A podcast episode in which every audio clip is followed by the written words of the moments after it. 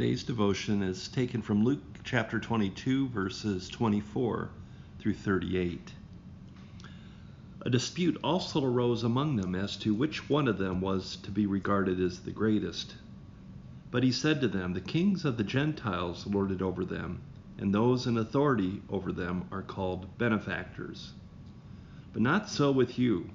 Rather, the greatest among you must become like the youngest, and the leader like the one who serves.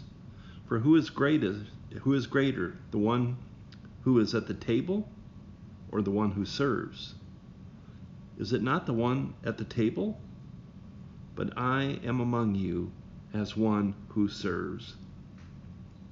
You are those who have stood by me in my trials, and I confer on you just as my Father has conferred on me a kingdom, so that you may eat and drink at my table in my kingdom and you will sit on thrones judging the twelve tribes of Israel. Simon, Simon, listen. Satan has demanded to sift all of you like wheat. But I have prayed for you that your own faith may not fail, and you, when once you have turned back, you will strengthen your brothers. And he said to him, Lord, I am ready to go with you to prison and to death. Jesus said, I tell you, Peter, the, the cock will not crow this day until you have denied three times that you know me. He said to them, When I sent you out without a purse, bag, or sandals, did you lack for anything? And they said, No, not a thing. He said to them, But now the one who has a purse must take it, and likewise a bag, and the one who has no sword must sell his cloak and buy one. For I tell you, the scripture must be fulfilled in me. And he was accounted among the lawless. And indeed, what is written about me is being fulfilled. They said, Lord, look, here are two swords. He replied, It is enough. These are Jesus' final teachings, his final words to his disciples before his arrest and his death.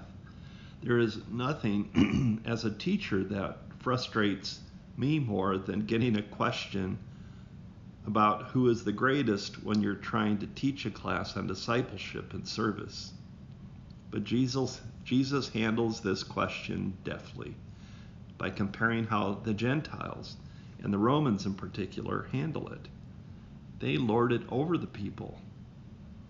And those in authority over them are called benefactors. Benefactors were wealthy contributors to Roman society. They are often regarded by being awarded a gold crown. But Jesus comes as an authority, a benefactor that removes his crown and serves. When I read that, I think often of our culture and how we offer gold crowns to our benefactors. Today, benefactors may be seen eh, through civic contributions by having um, uh, buildings named after uh, a contributor, and um, where uh, foundations are recognized by the family benefacting or benefactors, the names of the family members who have given the money towards the foundation. So we still have benefactors today. We may not have gold crowns, but we, we name buildings and foundations and other things after them. And so what Jesus is saying is that that isn't how the kingdom of God works. And so that's one of my little pet peeves is when I see churches name buildings after former pastors. That is not the role of pastoral ministry, nor is that the purpose of church buildings. But anyhow, that's my pet peeve, and that's beside the point. Let's get back to the story here. Jesus comes as an authority, as a benefactor that removes his crown, and he serves the people. He serves his disciples. And when you follow Jesus, you will receive a kingdom, he says, so that you may eat and drink at Jesus' table with him in the kingdom, in his kingdom. But your kingdom will not be an earthly kingdom. Your acts of benefacting or uh, benefiting will be spiritual benefiting. And so you're you will be a benefactor, but you will be a spiritual benefactor. You will have a kingdom, but your kingdom will be a spiritual kingdom. That is what he is telling his disciples. Jesus then addresses Peter and the other disciples directly. At first, he is speaking to all 12. Satan has given has been given an opportunity to sift all of you, this you is plural here, all of you like wheat. And Jesus has prayed for all of them, all of the 12, that their faith may not fail them. Jesus then says, And once you have turned back, meaning to turn around from your ways, your ideas, your mission. To turn back means to turn back to God's ways, God's mission, God's purpose. Once you have turned back, he says to Peter, strengthen your brothers. These days are going to be difficult. You will need one another. Satan will test each one of them but especially Peter. Instead of listening to Jesus addressing the whole cohort, Peter answers for himself. After all, he is pretty great, if he is not the greatest, but you know, maybe he is also the greatest. Lord, I am ready to go with you to prison and even to death, Peter says. But Jesus, at this point, individually speaks to Peter, the greatest, explaining how he will become the weakest. The cock will not crow this day until you have denied three times that you even know me. Jesus' words, once you have turned back, once you have repented, take on special meaning in the context of Jesus' address to Peter. In Luke chapters 9 and 10, when Jesus sent the disciples out on mission, they were not to take with them anything on their journey no, no bag, no money, no food, no extra clothing, but they were to rely on the hospitality of strangers. But these times will require a different preparation, Jesus says.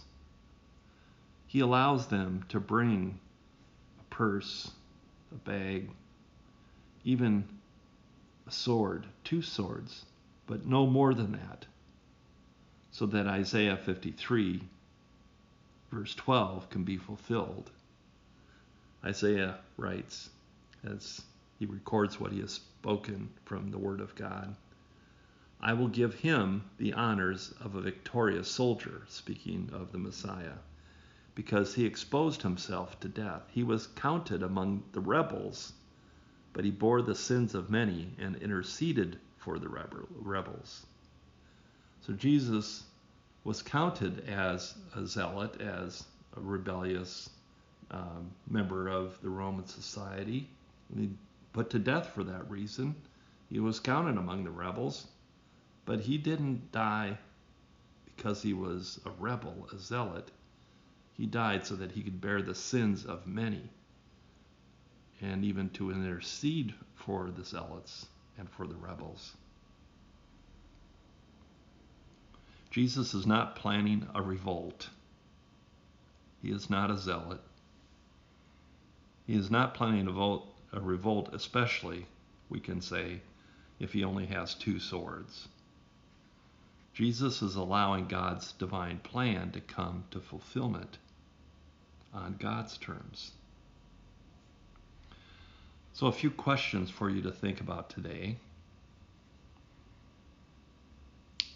Thinking of those words that Jesus says about turning back, I think those are really powerful words because those are the words that we referred to Judas as not being able to turn back. But the others will be able to turn back. And so what is God, what is God directing you to turn back from today? And what is God saying to you? What should you do about it? when we get into our next portion of the reading, we, we will go with Jesus to the Mount of Olives, the place where he went to pray. So, my last question is to be thinking a bit ahead here about where is your spiritual Mount of Olives? Where is your place to pray? Where, what is the time that you set aside to pray? I pray that God will will guide you and uh, give you uh, many blessings as you reflect upon this devotion today.